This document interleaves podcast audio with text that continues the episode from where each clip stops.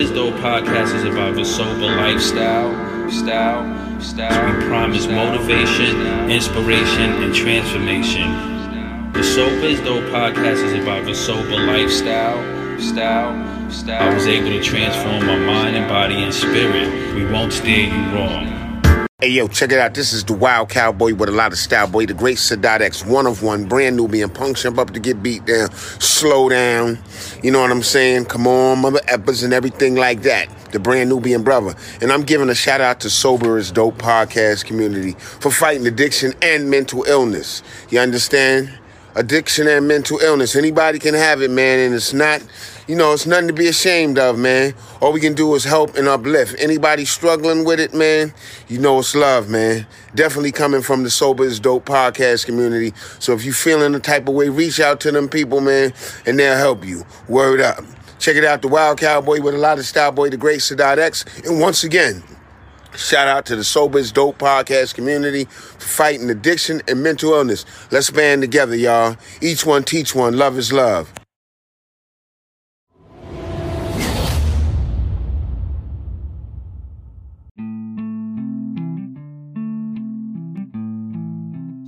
Hello, friends and family. Welcome back to the Sober is Dope podcast. I'm your host, Pop Buchanan, and today I wanted to drop in and say hello to everyone that's new to the Sober is Dope community, everyone that is interested or purchased the Sober is Dope book.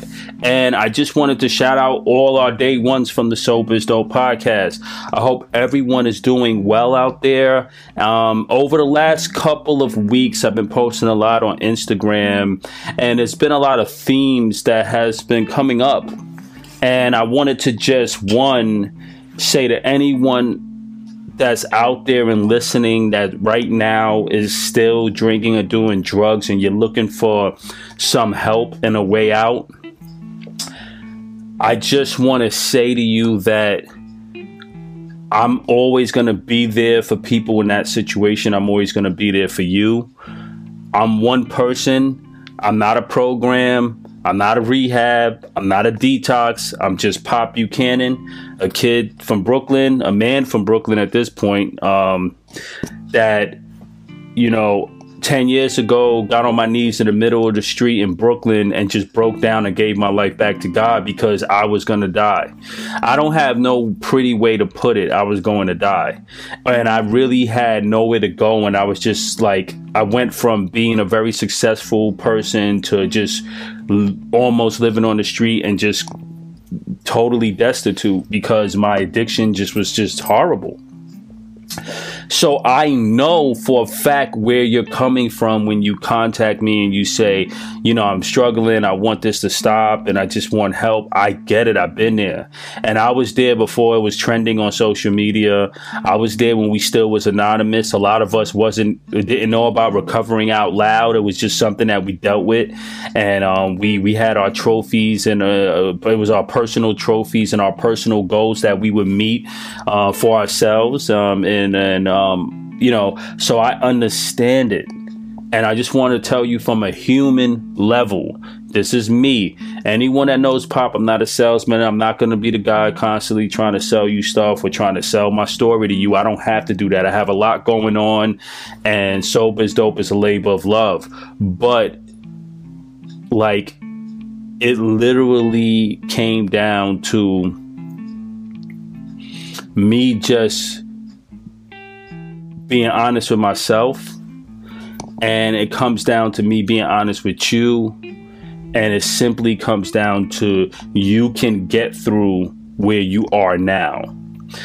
The first thing i want to say to anyone that's struggling with addiction and this is real you're going to have to be very creative and you're going to have to be very honest with how you frame it to your family and friends. If you're in a situation or a household where no one is really going to be supportive or understand it, you know, some of us have households where everyone drinks and it's a pastime and you feel trapped and you just want a way out.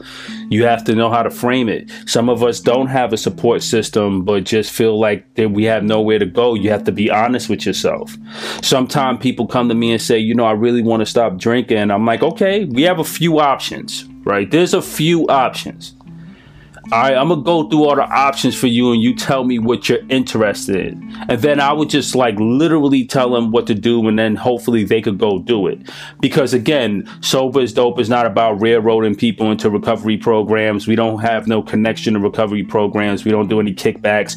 We don't body broke. We don't do any shady sober stuff. We're not treatment centers, but I'm a real human being that's gonna tell you the steps that you could take to really get the ball rolling.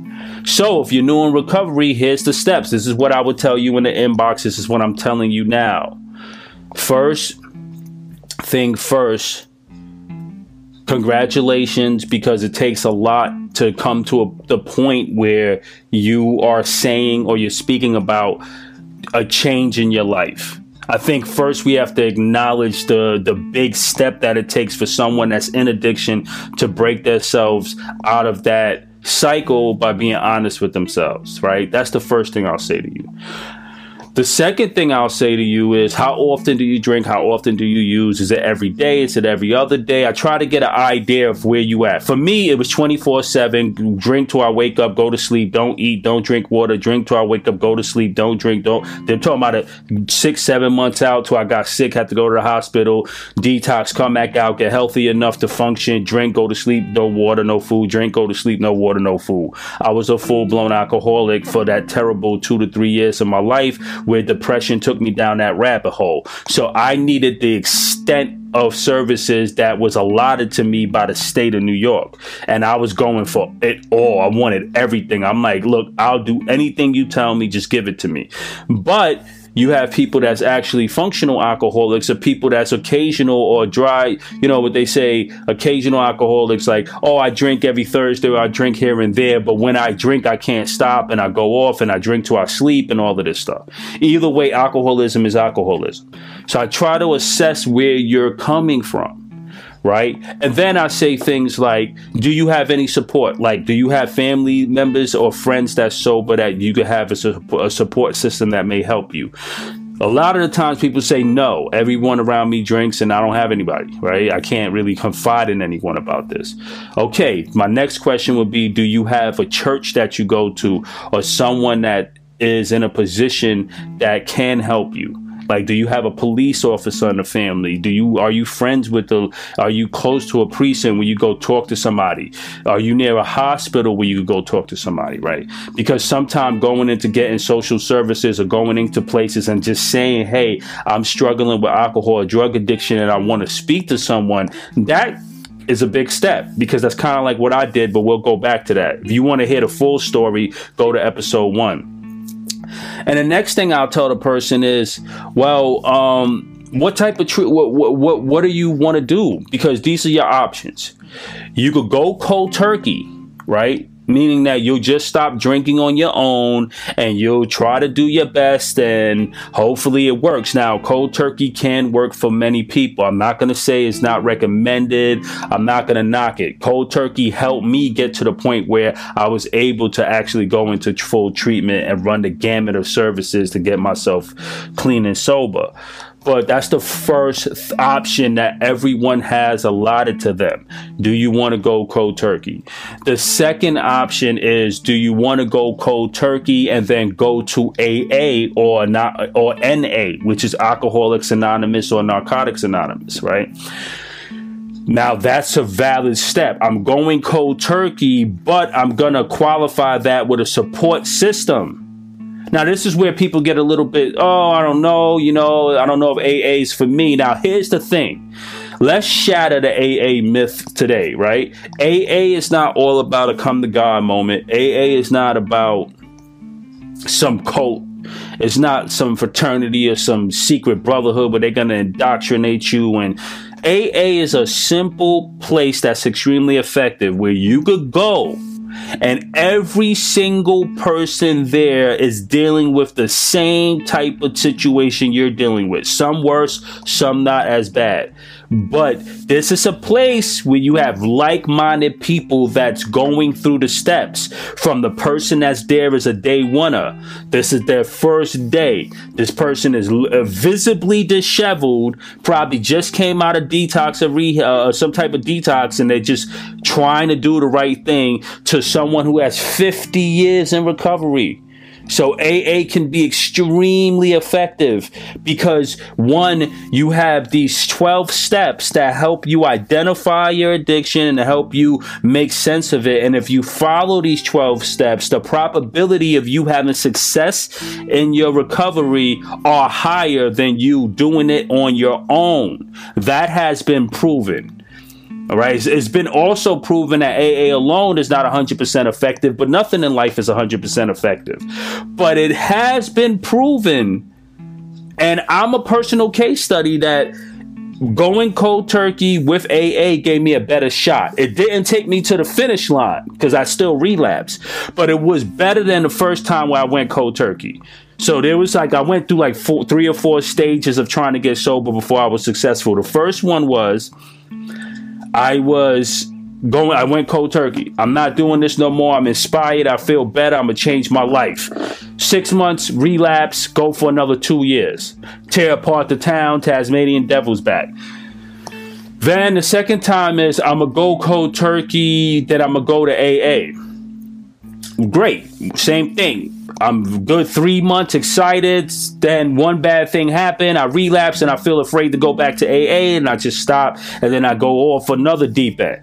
Right? Uh, next time around, oh, I go to detox, come home, then say I'm not going to drink anymore, then go to AA. Then I go for about almost six to seven months, then I relapse again. Then that took me into a point where that was the final stretch. That last time I drank for like three years or two years straight. And that was the worst of the worst. That's when I went through depression. I went through depression from a breakup. I went through depression from loss. I lost my business. I lost my company. The real estate market crashed. I was losing my place. I was losing my sense of purpose, my identity. I was just stuck in this depression and I was fully addicted, meaning that now I'm drinking without drinking water. I'm not eating. I'm just only thing that my body is craving is alcohol. It was a terrible, vicious cycle. I could explain the science behind that later or how that mm-hmm. works with the brain and dopamine receptors and your dopamine levels and why you are addicted. But just for the lack of this conversation or this talk, I was just 100% totally addicted.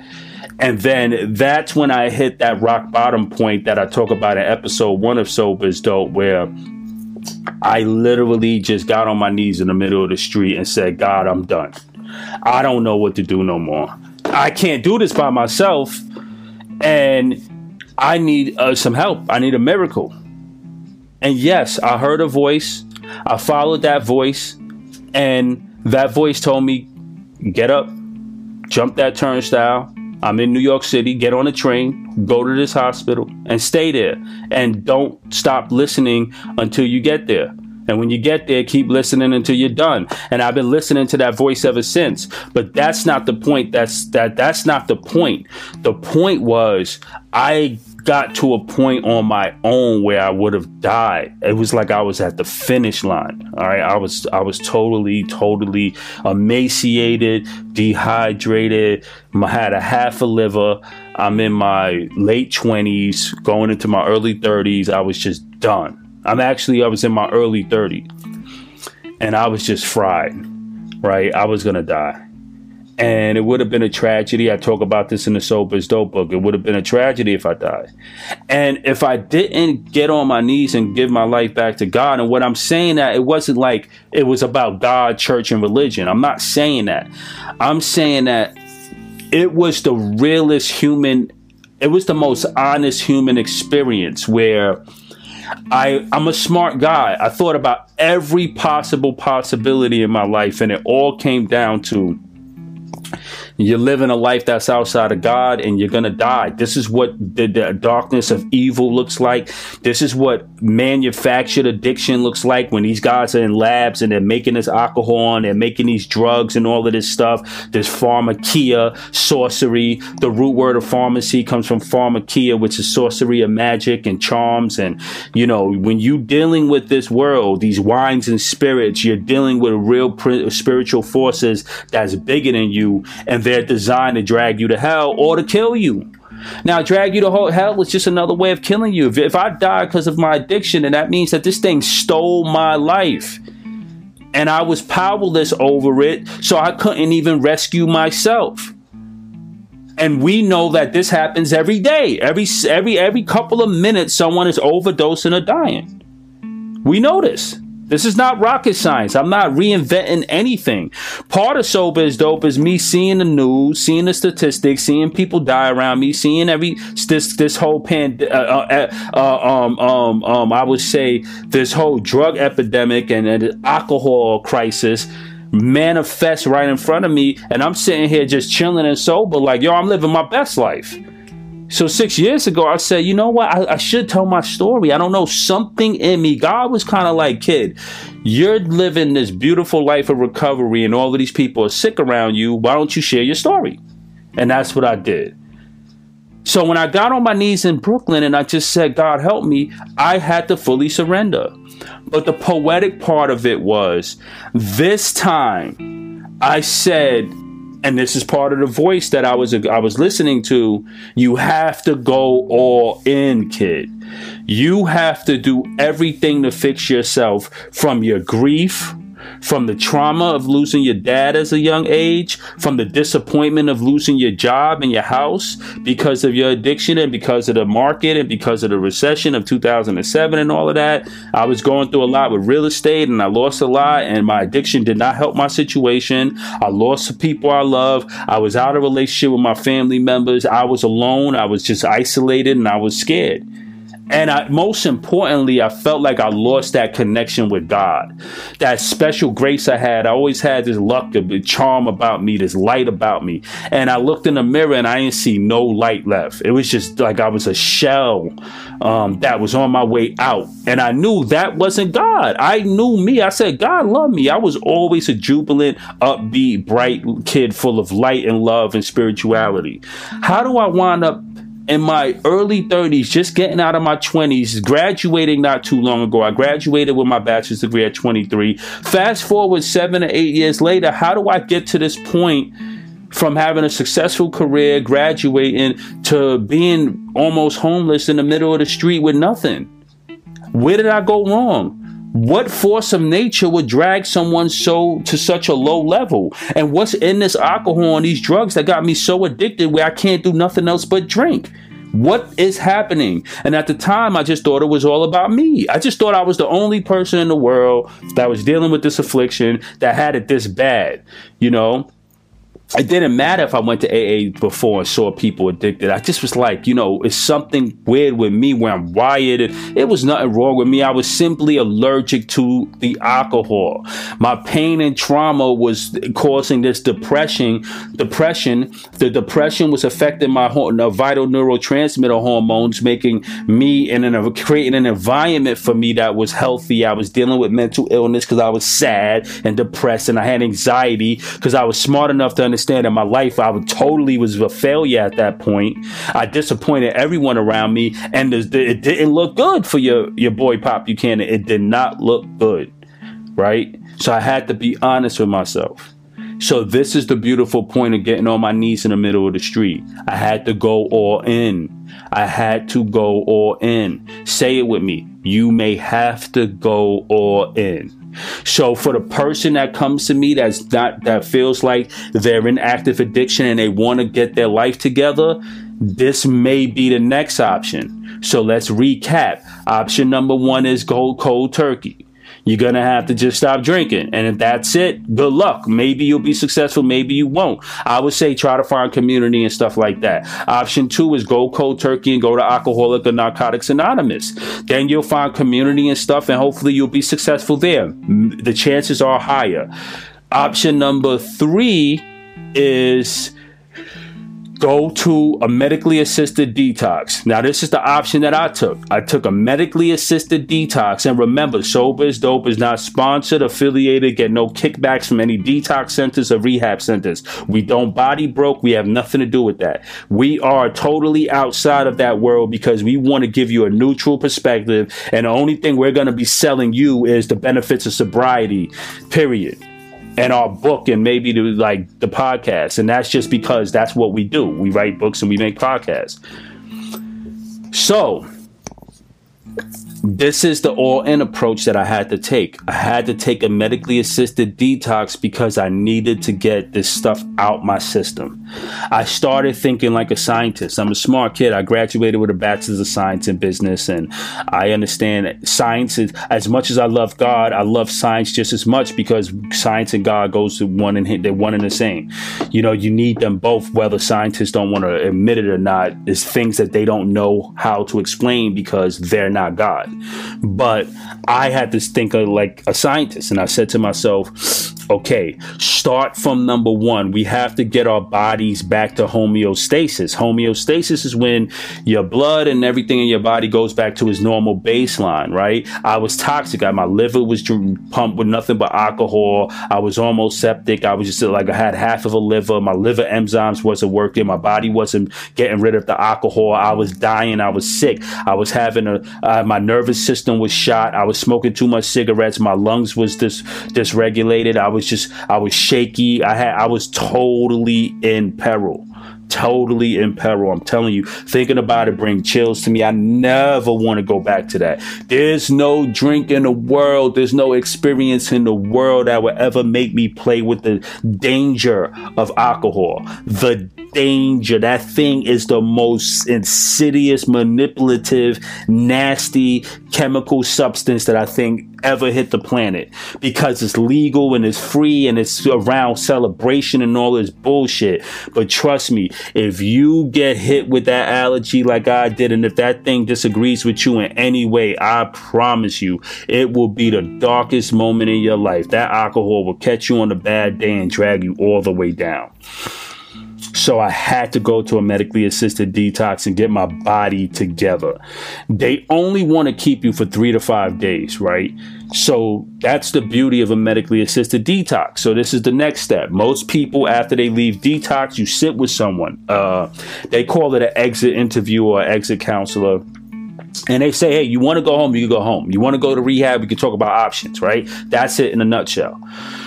This is where I always failed because I will always say, "Nah, I'm good." You know, give me a brochure. I'm, I'm a bullshit artist. You know, as an addict, I'm a professional bullshit artist. Give me a brochure. I feel wonderful. I'm fine. I'm motivated. I don't want to touch alcohol no more. I'll go back into the street, go back home, make some music, kick around with some girls. Bullshit, bullshit. Next thing you know, I'm drinking again, right? I did not commit. This time I said, nope, there's a step after this. I told the counselor, I want it all, baby. Give it all to me. I don't care if I got to go to Russia and train like Rocky Balboa in the snow to maintain my sobriety. Where do I go? Give me the plane ticket. I'm going to Russia. I was 100% committed because if you don't know this, I'm putting you on now. When I got on my knees in Brooklyn, and I was crying out to God. I said, God, if you can deliver me from this, I needed a miracle. I had no money. I was literally going into shock. I would have died that day. I was finished, done. You hear me? Done. So I said to God, and I'm a very spiritual guy, so I knew what I was doing, so to say. I was testing the waters to see if I still had a line open with God. I was testing God's mercy, but it wasn't like I was challenging God. I just couldn't believe that there was any hope for me anymore. So it was my last ditch attempt to say to God, if you could get me out of this situation, oh my God, I don't know how I got here, God. The devil has captured me. I'm done. I'm finished. I don't want to die. I'm scared. If you could get me out of this, I studied about you my whole life It was a Catholic kid, faith, mercy, mercy, redemption, the miraculous powers of God, the miraculous powers of Jesus Christ. Yeah, I done heard it all. It doesn't matter unless when you're in your darkest moment, you could activate that power and it's real. And I said, God, if I know you're real, but can you still hear me and can you help me? The devil has captured me and I'm dying and I'm scared and I don't want to die. Please. Now I'm saying it's crying, it's inaudible. Only God probably can understand it. I, I was probably speaking at a mouth. I was just out of in that street in the middle of morning traffic, outside of a train station, people looking at me like this kid's on the floor crying and praying and looking up at the sky. It must have been a spectacle. I wish somebody filmed that because maybe someone did back then. I don't know. I don't even know if they had phones that could film that much quality 10 years ago. But the point was, I God I heard God's voice and God gave me a sign. When I heard that voice plug into my head like a separate mic jack and said, "It's done." We're sending everyone. I, that's what I've heard. We're sending everyone, every angel, every ancestor, everything I asked for, done, done. I felt it. I felt the anointing. I said, done. All I got to do is get up and go to this hospital and trust you. God was like, trust me, just don't leave the process. Whatever you're going to commit to now, stay in it. And I did. So that brought me to this exit interview where I, as the bullshit artist, could have played myself and said, nah, let me go home. Cause I could have went home and told my family, oh, I just got out of treatment. I was there for three months. It was only five days. I, I, I was there for ah, I got this whole epiphany. Take me back, trust me, and next thing you know, I'm bullshitting and drinking again, and then I would have surely died. And it would have been no sobers, dope, no 10 years, no no pop. You can't, I would have been dead. But in all honesty, my friends and my family, I'm being real with you. I looked at that counselor and said,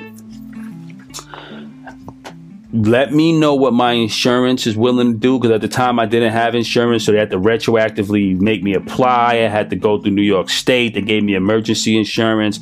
So he said, Well, you don't have all of the resources right now to go into an inpatient, but we could get you into an outpatient because you're homeless, because you said you're displaced from your house, you lost your house, your family don't want to talk to you, your friends don't want to talk to you because you're just a drunk a mess and you burned all the bridges and nobody wants you in their house because they think you're going to drink and stay up all night and goof off.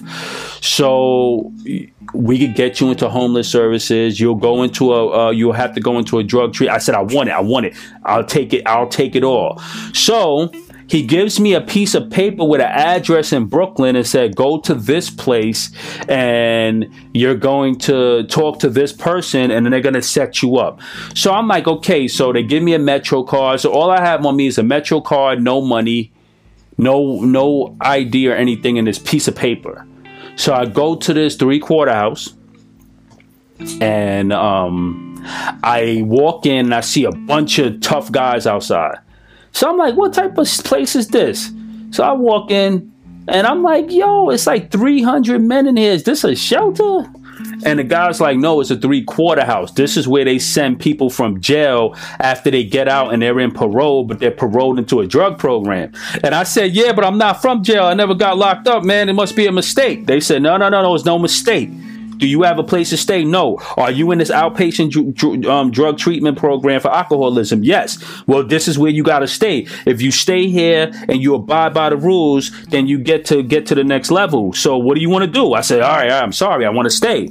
So the guy gives me a bag and inside the bag is a care package. It's like a pair of socks, a toothbrush, toothpaste, soap, and um, that was it. And he's like, well, he walks me up the stairs. I'm walking past past all of these doors. I'm seeing all these tough guys. You know, I look crazy. I have a beard. I look like a tough Brooklyn kid. I'm more, I haven't shaved. So these guys looking at me like, oh boy, here come this knucklehead because I look like a tough guy. Like, you know, I look crazy. So I go all the way up the stairs. I get into this place. I'm already on my Brooklyn street stuff. I'm looking for razor blade. I'm like, yo, somebody say something to me. I'm putting it on them and all of that. I was just like tired and scared, but I just was like, whatever. I go into a room and I see three gigantic guys on these bunk beds in a room that's extremely tiny. And I'm like, oh boy.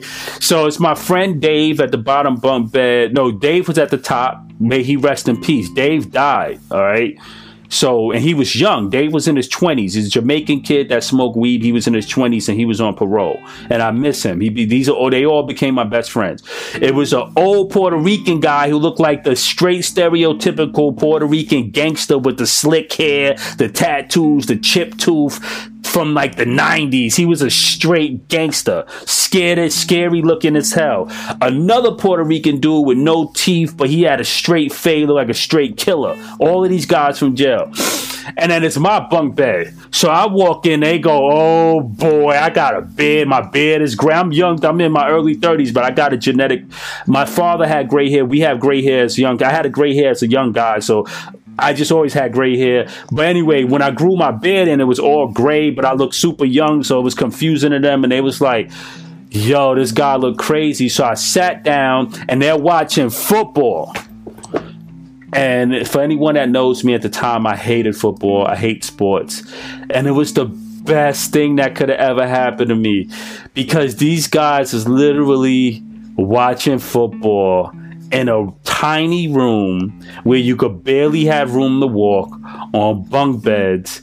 And I literally sat on a cooler and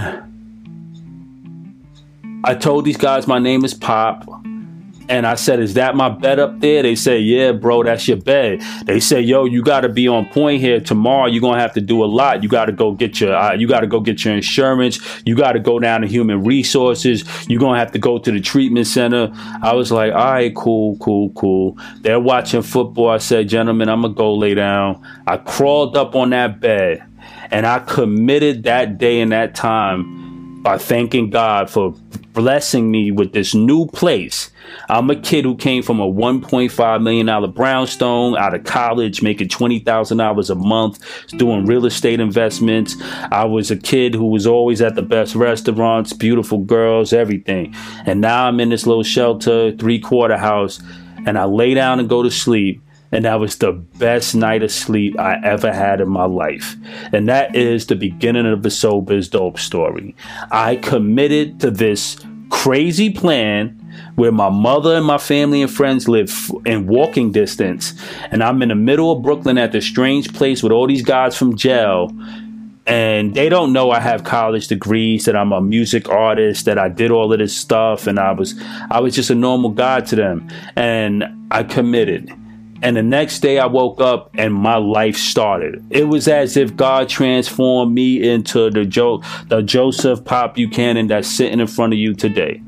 I was so charged up when I got out of that bed for the next the next 12 months. I kicked ass by the end of that day, I went to HRA. I enrolled myself into every possible program you could imagine. I, I, I, made sure I got psychological services, and I was able to go meet my drug and um, alcohol counselors at my outpatient rehab. I took my first meeting. I went to Alcoholic Anonymous and was home by 7 p.m. because that was my curfew because it was my first week. Then they'll extend it to 9 but I was home by 7 p.m. and I went to an old friend named Esteban and I waited outside his building and I, I didn't want to tell my family or nobody. He was the only person I could trust that I was going through the sacred process by myself. I'm in the middle of a shelter and I'm stuck and all of this. I'm by myself. So I knew Esteban wouldn't judge me. That's why we can't judge addicts and when they're, you can't judge anyone. We must stop judging people, period. Stop. I'm telling everybody out there, let's stop in 2023 with the judgment. We're all human. We all have mistakes. And that's me. I judge. I watch somebody, oh, look at that. Look at her hair. Why would they wear their hair like that? Oh, that's a stupid outfit. I don't like their voice. I, one day I said, yo, stop. Stop. It's not funny. It's not cute. Anyone could ridicule someone else. None of us is perfect. Stop. So me, I could have went to a thousand people, but it was one person that I thought wouldn't judge me. And I waited outside their house like some type of creep. And this was for a long time. It was like from like five o'clock to like like I think six. I had to make sure I could get back before curfew. And you know why I waited? Because I needed money for food, and I just wanted something to eat, man. And, and like they, I, my my food stamps didn't kick in yet, and all of this stuff. And I, I was just, I just, it was my second day it was my first day, I would say. I went to sleep, woke up. So, long story short, my friend Esteban, um, he gets off the train and he sees me, and it was such the, it was such a beautiful, warm embrace. He was like, "Pop, what's going?" And I said, I'm as I said, I'm about to, I'm ready to walk on water. And what he meant, what we meant by that is he's like a little brother to me. And I'm very spiritual. And I used to always say we have to go from zero to 60, meaning that if we go from zero to 60% of our potential, we could walk on water and get to 100%, but we got to meet God halfway and get to 60%. And because we were spiritual, we always believe in the miraculous powers of Jesus. So I was like, yo, if we maximize our full potential, we could probably walk on water too. And then when he saw me, I had tears in my eyes and I said, yo, man, I just got out of rehab. I'm at the shelter and yo, I got, I'm about to, I'm trying to walk on water. He said, you ready to walk on water? I said, yeah. I said, bro, I just need some money for food, man and he said, "Pop, I got my I got a I got a spare 20 that I keep in my wallet just in case of emergencies. I haven't touched this 20 in a whole year. This is all the money I have. And he pulled out that 20. That was the best $20 I ever received in my life. He gave me that $20. I gave him a big hug. I said, next time you see me, bro, I'm gonna be right. He said, yo, man, stick with it, Pop. And then I went and I got a bucket of chicken for me and my friends at the three quarter house.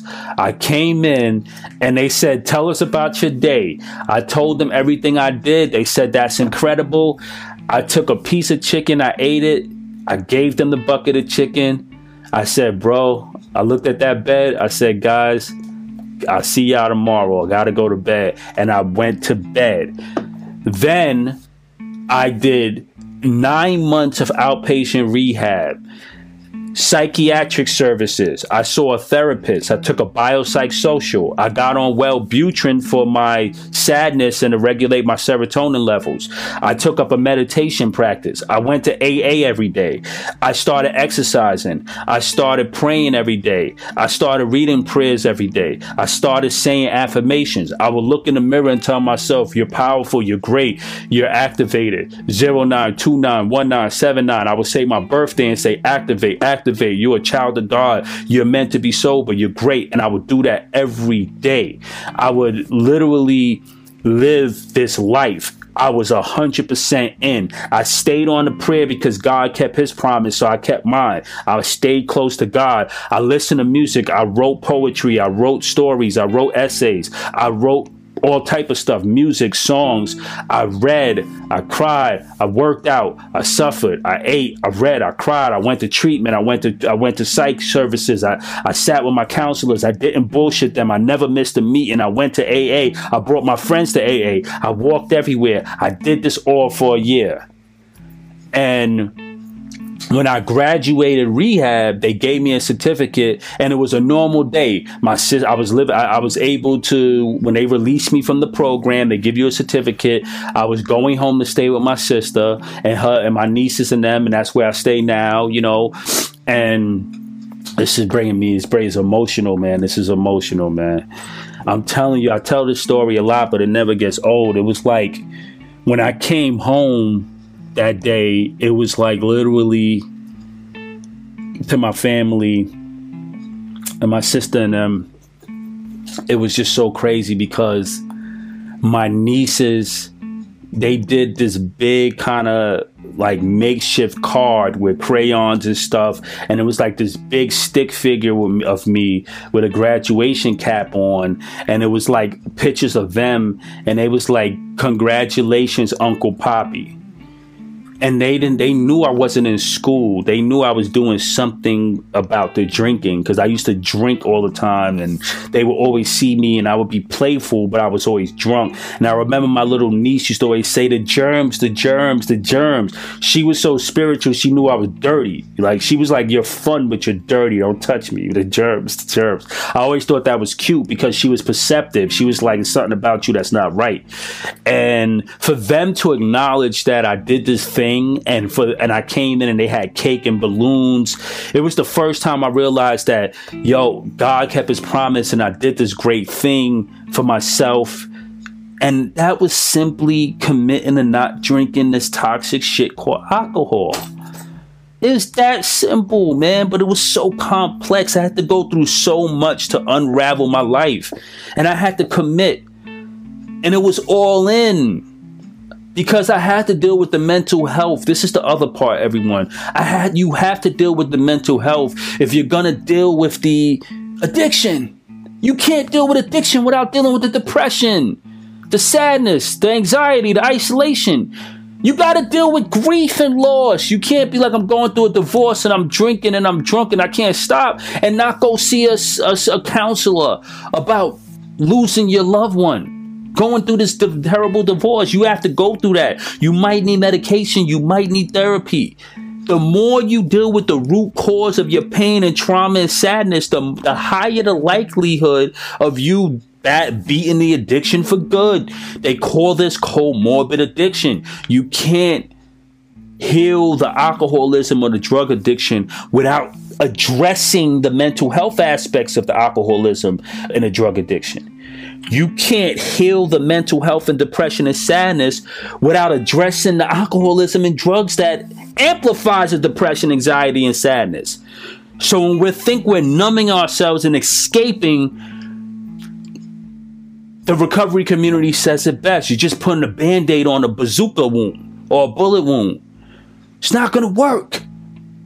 At some point, you're going to keep bleeding and it's going to get infected and you're going to have to get a limb cut off, then you're going to die. You got to treat the root cause of it.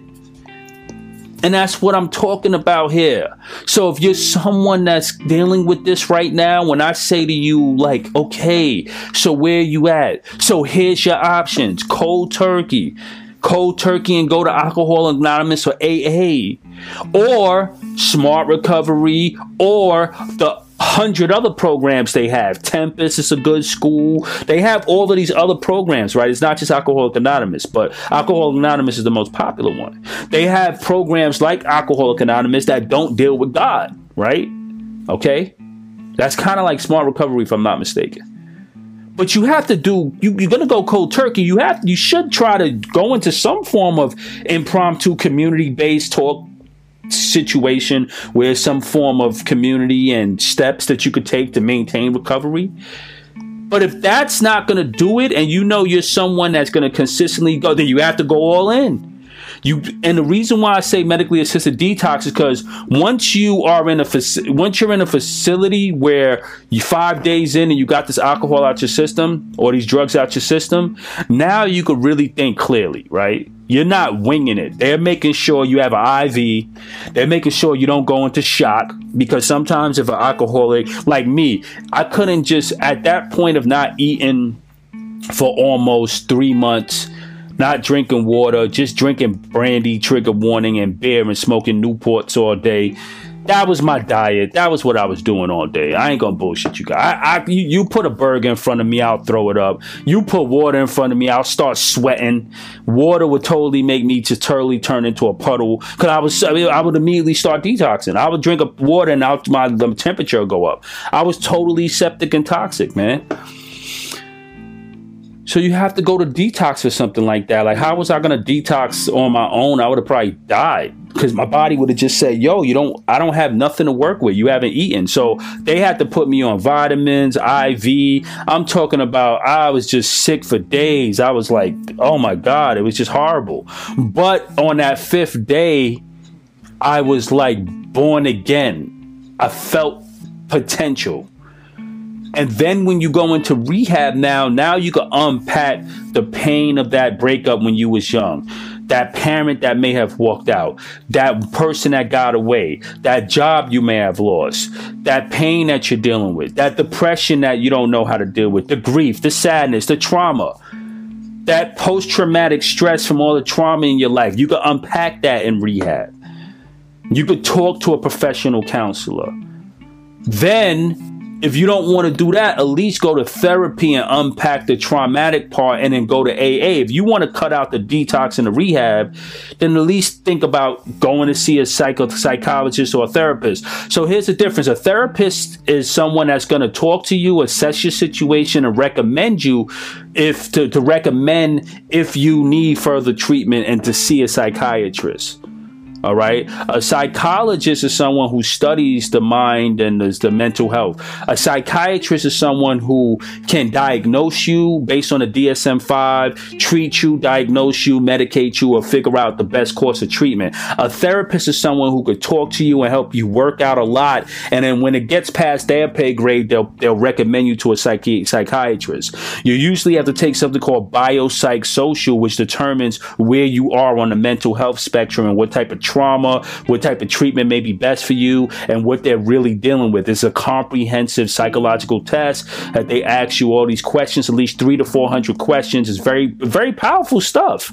I did every single one of those things. And then I had to sit into an outpatient program that pretty much was like school. They educated us on addiction, what to do, what not to do, why does this happen, how to deal with family, how to deal with grief, how to deal with this stuff. So by the time I graduated, I was a certified expert. I was given a certificate that said you successfully completed nine months nine to 10 months or nine to 11 months of this treatment in this program where you learned X, Y, and Z. We drug test you every day to verify that you did not cheat. You, you, you stayed committed to your psychiatric plan, your therapy. You did all of these things that we had to do. We had to go through family members, enablers, all of this stuff, codependency. It was so much that when I decided to six months into my recovery, create sober is dope Sober is Dope was actually created day one of my well when I got into the three quarter house. Me and my gang, the gang of guys, we came up with Sober is Dope. It was a joke. You could hear about that later on, but.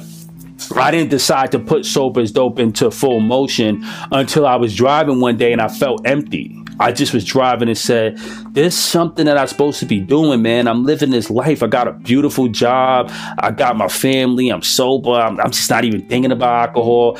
It was just like I had no, I didn't even dabble in the addiction community. I, I didn't need to go to AA anymore. I was just totally healed. I did so much psychological healing that I just didn't, alcohol no longer existed to me the, the, the concept of treatment and I was so far removed from that it just never dawned on me that it was a problem. I was so I was healed totally because God did this transformation with me and I went all in.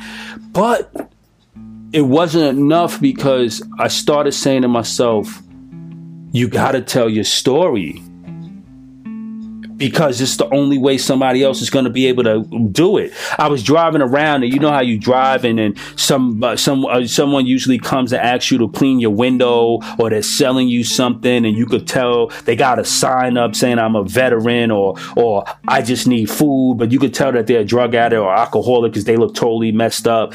And I would always ask, I would say, "Yo, I'm in treatment, man. What's your thing? You need a drink or whatever." I would help people get drinks. I would help them because I understood when I was on the street that might help them survive another day. But I wouldn't give them that money without telling them their options. Like, hey, listen, I'm giving this to you because I know you sick. I'm not. I'm not. A, I'm not a tyrant. I'm not mean like that. But you know, I was where you was at, bro, or ma'am, and you know you could really get treatment. And here's my number, and call me. And if I see you here again in six months, I'm not giving you money because you need to know that there's options. But here, have a nice day. But after a while of seeing people dying and overdosing and getting sick and I was just like, yo, you gotta help. And that's where Sober is Dope comes from. And that's Pop Buchanan. So if you're on Instagram and you're seeing me post all of these celebrity videos, that's not Sober is Dope. That's me saying to the world, look, this is what sobriety looks like in a way that you can identify. See, someone can identify with Robert Downey Jr. That's Iron Man. So when he says, Oh, I'm sober, it carries more weight than when a stranger named Pop says it. So I said, Well, let me not make this all about Pop Buchanan because I can't get to as many people that way. But I'm not I can't continue to post celebrity videos and stuff because that's not the deal of sober is dope. The deal of sober is dope is sober is dope we I went through the fire for you. I have taken all of the steps that's necessary so I can speak in an educated way about what to expect when you want to heal.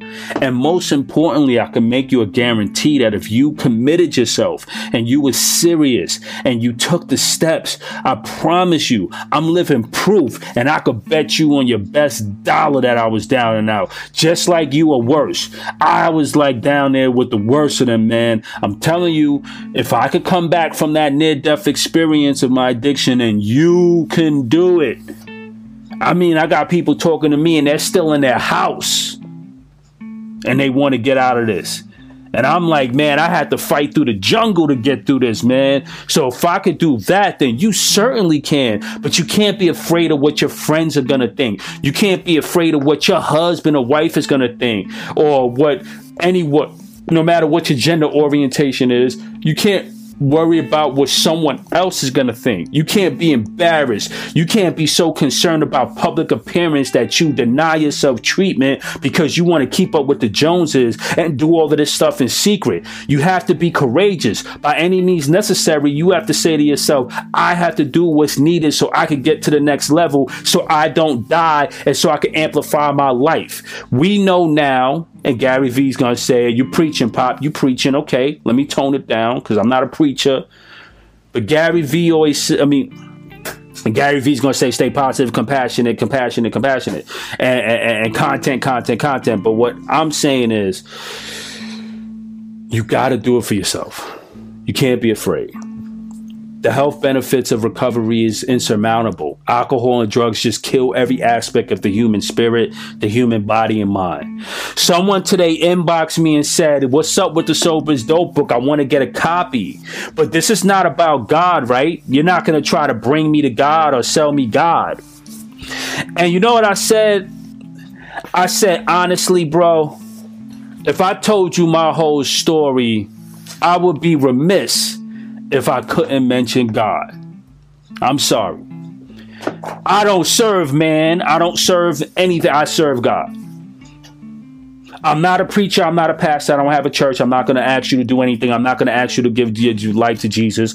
I may talk about that in a book because that's my experience and I'm not ashamed. You know, Judas denied Christ three times. I will not do it for this book. I will not do it for this podcast, and I will not do it for anyone. If you're dealing with Pop Buchanan, you must know my story started 10 years ago with me as a totally damaged, broken, sick soul that was at his wits' end that was that came from a beautiful family. I'm not your stereotypical kid. I came from a family with a mother and father. We went to church. My brother was a Roman Catholic priest. I went to one of the best high schools in New York, Bishop Loughlin Memorial High School. A lot of real famous people went there.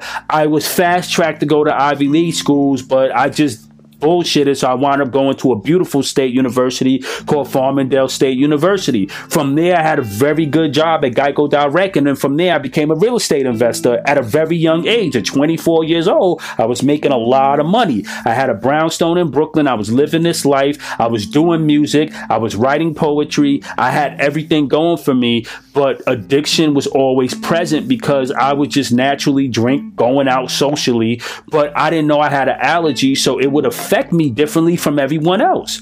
So when I wake up the next day, I didn't know why I felt so crappy and my friends would be normal and why I had to sneak a beer to be normal. This was something I had to deal with. I didn't know the science. I didn't know nothing about AA. I didn't know about the doctor's opinion. I didn't know about the allergy. There was no Dr. Gabor Mate. There was no big book for me. I didn't know none of this stuff. Most of us don't unless we educate ourselves. And we're talking about 10 to 20, 10 to 15 to 20 years ago. I've been drinking since college, since a kid. It was a normal pastime. I'm American. This is what we do. But we don't address the people who have the allergy and the sickness and the disease. So we ostracize them and say, oh, they have a problem. They, they need to figure it out, but they need help. So that's how it works. So when you judge people and do all of this, that's how it works. Now, fast forward when I have nothing and I'm at my wits' end and I go to pray to God for a Hail Mary and it actually works? Do you think in your right state of mind I'm not going to put that in my book? And I'm not mad at anything, I'm just saying, like, I have to be honest. So if you want to boil down the Sober is Dope podcast, the Sober is Dope book, and who Pop Buchanan is, you could do it like this. This guy wrote something that gives us somewhat of a blueprint that made him get to 10 years with pure confidence. So if I get this book and I listen to this podcast, I'll have enough of this kind of psychology that could help me. I always tell you, I read every book. I done read the Quran. I'm Catholic. I done read the Quran. I done read the Jewish scriptures. I run read the Tao Te Ching. Everything in life has a purpose. Just take what resonates with you and disregard what doesn't. But don't push something away because of your own internal fear, right? Don't do that. And I'm never going to tell you that you need God. You should do this. I'm not. I don't, I don't care what you do. I just care or I just want you to live. I just want you to have the knowledge to live. I'm not, I don't know most of you. I'm never going to probably meet you. I'm just telling you because I love you and I don't want you to be where I was without a shot, without a chance of a miracle, miraculous transformation in your life. I want you to have a chance to transform. I want you to have a chance to live. Now, before I go, I made y'all guys a promise. You can open a Sober is Dope book at any point, at any page randomly, and it's something you could use, right? So I'm gonna open the book up now, and we're gonna I'm gonna read whatever happens, all right? I'm gonna shake the book around, you hear it, and now I'm opening it random. Wow! Prayer for forgiveness. Okay, let's go. Page 40 from the Sober is Dope book, Prayer for Forgiveness. I'm not gonna read the whole thing, but I'm gonna read a part of it. Heavenly Father, please give us the power to heal our broken hearts. Please help us to seal the sins of our past. Please remove any lingering guilt and shame for our past mistakes. Heavenly Father, we come to you through the shed blood of our Lord Jesus Christ. We ask you, Father God, to help us find perpetual peace. May you hide us in the wounds of Jesus Christ and cleanse us of the shed blood of Jesus Christ. Heavenly Father, please bless us as we start over. Please help us to forgive ourselves first. Please accept our prayers and know that we come to you with a clean and repentant heart. We suffered and caused many people great pain through our sins. Please remove the sins of our addictions, lies, lust, and selfishness. We ask you, Heavenly Father, to send us a hedge of protection. May we be protected by the Elohim. May the archangels Michael, Gabriel, Uriel, Raphael, Centiel, Barachiel, and Judiel defend us. We ask you to bless us in the natural and the supernatural. We humbly beg you, Father, for forgiveness. We forgive everyone who hurt us, and we turn the other cheek to the pain of the world. We acknowledge that humanity is still young and learning. We recognize that people are afraid and broken. Please give us the power and strength to help others. Please use our sins and transgressions as tools for transformation. Renew us in the Holy Spirit. Heavenly Father, we ask for a creative miracle. We ask that you bless us with the spirit of forgiveness and love. We ask that you release everyone who still struggles with the torment of addiction. We ask that you release everyone that still struggles with the darkness of drugs and alcohol. Please forgive them. Please forgive me and please forgive us. You're listening to Sober is Dope. I'm your boy Pop Buchanan. That was an excerpt from the Sober is Dope book, page 40, Prayer Forgiveness. I love you all. These are my steps. This is my story. How I got sober, why I got sober, why I'm doing sober is dope, what Instagram sober is dope is about, what TikTok sober is about, what the public image of sober is dope is about, who is Pop Buchanan, why am I doing this, why do I care, and why do I believe any of this is effective. This episode should clarify, answer, and give you guys insight on who I am because I don't want to hide any part of me and I want to give you guys the best parts of me. I love you all. If you're struggling with addiction, inbox me, call me, soberisdope at gmail.com. You can email me, soberisdopebook at gmail.com. You can follow us at soberisdopebook on Instagram or soberisdope on Instagram. Um, you can listen to my music, Pop You Buchanan, on Spotify. We do a lot creati- creatively. You can check out our NFTs and our comic books from Meta is Dope. Recovery brought us a lot of creativity in our life, and we're willing to give back, and we're pumped and we're fired up. I am the best version version of myself I could be today, and I have a long way to go. But I wouldn't be here to even fight for that evolution if I kept drinking and, and wilding out. So I love you all. This is my testimony. It's a long one, but it's from the heart. I hope it helps. Tell me what you think on Instagram. Email me, stay in touch, stay connected. I love you all, and I'll catch you on the other side.